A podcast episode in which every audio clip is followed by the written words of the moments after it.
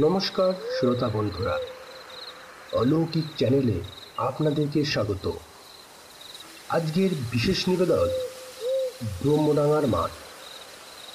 গল্পটি ভালো লাগলে চ্যানেলটিকে অবশ্যই সাবস্ক্রাইব করে নেবেন। তো দেরি না করে শুরু করছি আজকের গল্প, ব্রহ্মডাঙ্গার মাঠ। যে সময়কার কথা বলছি, তখন আমার বয়স চোদ্দ পনেরোর বেশি নয়। মাকড়দার কাছেই আছে ঝপরদা। নামটা শুনলেই তখন হাসি পেত। তা সেই ঝাঁপড়দাতে আমাদের এক বন্ধু ছিল। তার নাম ক্যাবা। ক্যাবলাকান্ত থেকে ক্যাবা কি না জানি না। ওই নামেই তাকে ডাকতো সবাই। তা সেই বন্ধুটি ব্যাঙরপাড়ার মরুলি মাসির বাড়িতে আসতো বলেই তার সঙ্গে আমার এবং আমার বন্ধুদের পরিচয়। সে যাই হোক একদিন ক্যাবা আমাদের ধরে বসল, দু একদিনের জন্য ওদের গ্রামে যেতে হবে। ওর এই আমন্ত্রণে আমরা কেউ না করলাম না। গোরা, আমি আর পল্টন তিনজনে লাফিয়ে উঠলাম। যেহেতু মুড়িউলি মাসির বন্ধু তাই বাড়িতেও কেউ এই যাওয়ার ব্যাপারে আপত্তি করল না। মুড়িউলি মাসির বাড়ি নন্নায় কেওয়াদের দক্ষিণ ঝাপড়দায়। আমাদের হাওড়া শহর থেকে জায়গাটার দূরত্ব বেশি নয়। একদিন সকালে ক্যাবার সঙ্গে আমরা চললাম ওদের দেশে।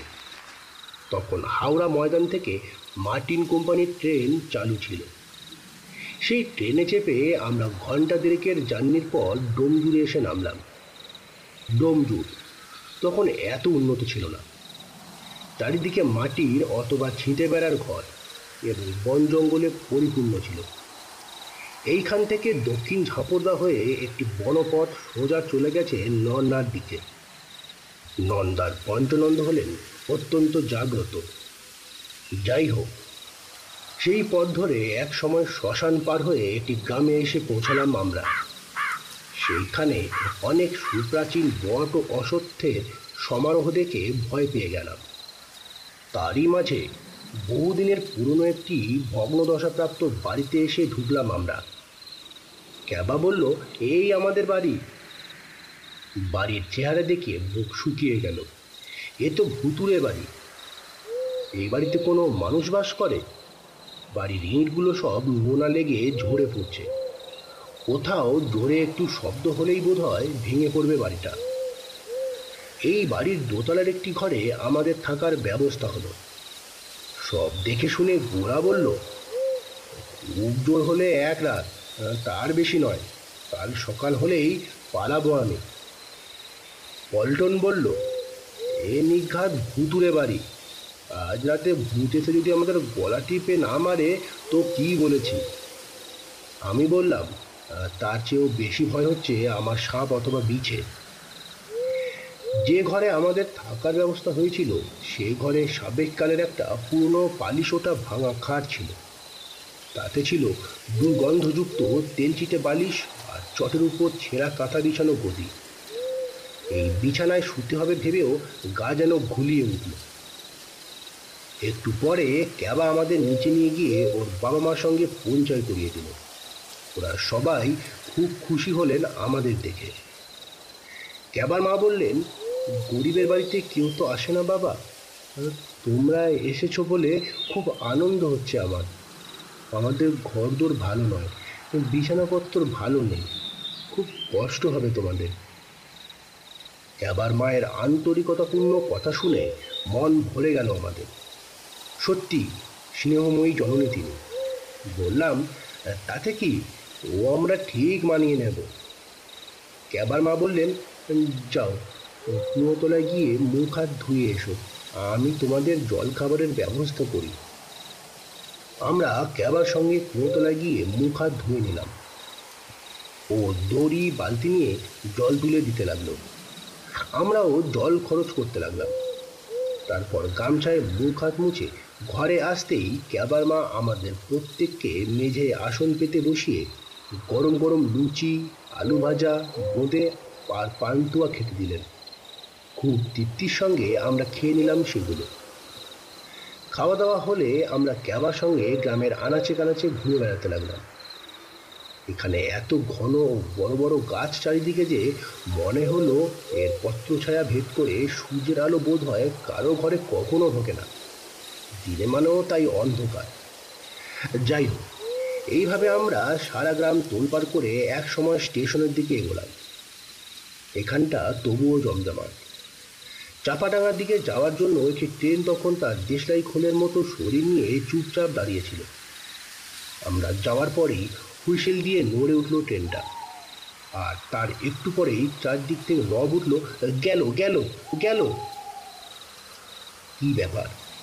না, স্টেশন থেকে বেরিয়ে দক্ষিণ বাড়ির মাঠের দিকে যেতে গিয়ে একটা ছাগলকে চাপা দিয়ে উল্টে গেছে ট্রেনটা। অনেক লোকের সঙ্গে আমরাও ছুটলাম। কতগুলো লোক ট্রেনের মাথায় বসে ঠ্যাং ছড়িয়ে বিড়ি বাঁধতে বাঁধতে যাচ্ছিল। তাদেরই অনেকে ছিটকে ছুটকে পড়ায় লেগেছে খুব। বাকি যারা, তারা ট্রেনের কামরা থেকে সামান্য আঘাত পেয়ে বেরিয়ে এসে দড়ি, বাঁশ ইত্যাদি নিয়ে চেষ্টা করছে আবার কামরাগুলোকে লাইনের উপরে তুলে বসানোর জন্য। একটা বোকা পাঠা এমনভাবে কাটা পড়েছে যে, তার ধর একদিকে আর মুন্ডু আরেক দিকে হয়ে গেছে।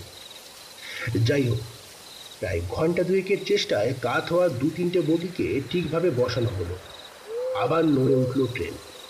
আমরাও বিদায় নিলাম। দুপুরবেলা স্নান পর্ব শেষ হলে মধ্যাহ্ন ভোজন। কাঁসার থালায় মোটা চালের ভাত। বড় চামবাটিতে করে পেঁয়াজ দিয়ে মুসুর ডাল। এছাড়া শাক ভাজা, আলু ভাজা, ঢেঁড়স ভাজা, পোস্তর চচ্চড়ি, শোল মাছের ঝোল আর আমের চাটনি তো ছিলই। সময়টা তখন গরমের দিন, বৈশাখ মাস। আমরা বেশ পরিতৃপ্তির সঙ্গে খাওয়া দাওয়া সেরে সুপুরি এলাচ মুখে দিয়ে উপরের ঘরে শুতে এলাম। এতক্ষণে কিন্তু পরিবেশটা আমরা মানিয়ে নিতে পেরেছি। টেনা শুয়ে ঘরের মেঝে মাদুর পেতে আমরা শুয়ে পড়েছি। শুয়ে শুয়ে কত গল্পই না হলো আমাদের। বেশি গল্প করতে লাগলাম ট্রেন উল্টানোর ওই ব্যাপারটা নিয়ে। ভাগ্যে বগিগুলো সব কাত হয়েছিল। না হলে কেউ না কেউ মরতই পল্টন বলল, রেল দুর্ঘটনায় মরলেই লোকগুলো সব ভূত হতো। গোড়া বলল তা কেন হবে? ওরা হতো কন্ধ কাটা আমি বললাম বারে কন্ধ কাটা বুঝি ভূত নয়? ক্যাবা এসে বলল, যতক্ষণ না কেউ নিজে থেকে রেল লাইনে মাথা দিয়ে গলা না কাটাবে ততক্ষণে সে গন্ধ কাটা হবে না। তবে অপঘাতে মরলে অন্য ভূত সে হবেই। আমাদের যখন এই রকম সব আলোচনা হচ্ছে, তখন হঠাৎই নাদা পেটা কদম ছাটা একটা ছেলে এসে ক্যাবাকে ডেকে নিয়ে গিয়ে চুপি চুপি ফিস ফিস করে কি যেন বলল। শুনেই তো লাফিয়ে উঠল ক্যাবা। বলল, দারুণ হবে রে, কোথায় করবি? বোমোডাঙ্গার মাঠে। তবে আর দেরি কেন? জোগাড় যন্ত্র কর সব। ছেলেটা চলে যেতেই ক্যাবা এসে বলল, আজ রাতে একটা জোর পিকনিক হবে আমাদের। আলধারে ব্রহ্মডাঙ্গার মাঠে, তোরাও থাকবি। পল্টন বলল, বলিস কি রে, তা মেনুটা কি, শুনি? গরম ভাত পাঠার মাংস আর আমের চাটনি। গোড়া বলল চাঁদা কত করে? পাঠার তো অনেক দাম। ক্যাবা বলল তেল নুনটা ঘর থেকেই জোগাড় হয়ে যাবে। চালেরও অভাব হবে না। আমও আছে গাছের ডালে, দু চারটে পেরে নিলেই হবে। কিনতে হবে শুধু গুড় আর চিনিটা। মাংসটা তো ফাও। অর্থাৎ কিনা তখনকার সেই কাটা পড়া পাঁঠাটাই হবে আজ রাতে আমাদের খোরা আমার বন্ধু ওই হোবোটা সবার নজর এড়িয়ে সরিয়ে নিয়ে এসেছে পাঁঠাটাকে। অমন নধর পাঁঠা সচরাচর পাওয়া যায় না। সত্যি, ভোজনটা যা হবে না কেবার কথায় গোড়া পল্টন উৎসাহিত হলেও আমার মন কিন্তু সায় দিল না। বললাম, দেখ, খাওয়ার জন্য একটা পাঁঠাকে যদি কাটা হয় বা ঠাকুর দেবতার থালে বলি দেওয়া হয়, সে আলাদা কথা। কিন্তু রেলে কাটা পড়া বা অন্য কোনোভাবে অপঘাতে মরা কোনো প্রাণীর দেহ খাদ্য হিসেবে গ্রহণ না করাই ভালো। এবার বলল দুর্বোকা কেটে খাওয়া আর রেলে কাটা পড়া একই ব্যাপার হলো। কিছুই হবে না হতে চল তো আমার গা ঘিন ঘিন করলে কি হবে? গোড়া আর পল্টনের দেখলাম উৎসাহ খুব। অগত্যা অনিচ্ছা সত্ত্বেও যেতেই হলো ওদের সঙ্গে। ব্রহ্মডাঙ্গার মাঠে তখন হেবো ছাড়াও আরও দু তিনজন জড়ো হয়েছে। সবাই মিলে একটা গাছের ডালে পাঁটাটাকে ঝুলিয়ে তার ছাল চামড়া ছাড়াতে লেগে গেছে। এই করতে করতেই বেলা কাবা সন্ধেবেলা মাঠে গর্ত করে সেই গর্তের মুখে ইট বসিয়ে উনুন তৈরি করা হলো। তারপর শুকনো ডালপালা জোগাড় করে তাই জাল দিয়ে শুরু হলো রান্না বান্না দেখতে দেখতে আমরা প্রায় দশ বারো জন হয়ে গেলাম। আমের চাটনি আর ভাত আগেই তৈরি হয়েছিল। ও গরমা গরম মাংস রান্না হলেই শুরু হবে খাওয়া দাওয়া কোমরদের বাড়ি থেকে কিছু মাটির গেলাস চেয়ে আনা হয়েছিল। একটা বালতিতে করে নিয়ে আসা হয়েছিল এক বালতি জল। ক্যাবা একটা কলা গাছ থেকে কতগুলো পাতা কেটে এনেছিল? সবই ঠিক ছিল। কিন্তু সব কিছু ওলট হয়ে গেল খেতে বসবার সময়। গরম মাংসের হাঁড়ি উনুন থেকে যেই না নামানো, অমনি শুনতে পেলাম ব্যা ব্যা করে একটা আওয়াজ। চমকে উঠলাম সবাই। এত রাতে বমুডাঙ্গার মাঠে কাজে ছাগল ডাকে? যেমন তেমন ডাক নয়, অন্তিমের ডাক। বলির আগে পাঠারা যেভাবে ডাকে, ঠিক সেই রকম। আর তারপরই মনে হলো মাঠময় কি যেন ছুটে বেড়াচ্ছে। একটু পরেই হঠাৎ একটা ঢিপ করে শব্দ। যেন ভারী কিছু একটা লাফিয়ে পড়ল গাছের ডাল থেকে। আমাদের সঙ্গে দুটো হ্যারিকেন ছিল। সে দুটো নেমে গেল দপদপিয়ে। আর সেই অন্ধকারে আমরা দেখতে পেলাম কিম্ভূত কিমাকার একটা মূর্তি ললুর দৃষ্টিতে তাকিয়ে আছে রান্না হওয়া সে মাংসর হাঁড়িটার দিকে। আমরা তখন আর আমাদের মধ্যে নেই। বাবারে মানে করে যে যেদিকে পারলাম, পালালাম। ক্যাবা, আমি গোড়া আর পল্টন এক ছুটে ওদের বাড়িতে। ক্যাবার মা তো সব শুনে খুব বকলেন ক্যাবাকে। বললেন, বলিহারি রুচি তোদের। অপঘাতে মরা কোনো প্রাণীদের মাংস কেউ খায়? তার উপর ভর সন্ধ্যাবেলা তোরা গেছিস ব্রহ্মডাঙ্গার মাঠে? এটা যে একটা দোষাস্ত মাঠ তা বুঝি ভুলে গেছিস? আমরা সবাই মাথা হেঁট করে বকুনি হজম করলাম। যাই হোক, সে রাতে মাংস ভাতের বদলে দুধ ভাত খেয়েই শুতে গেলাম আমরা। পরদিন সকাল হতেই আমরা বাড়ির দিকে রওনা হলাম।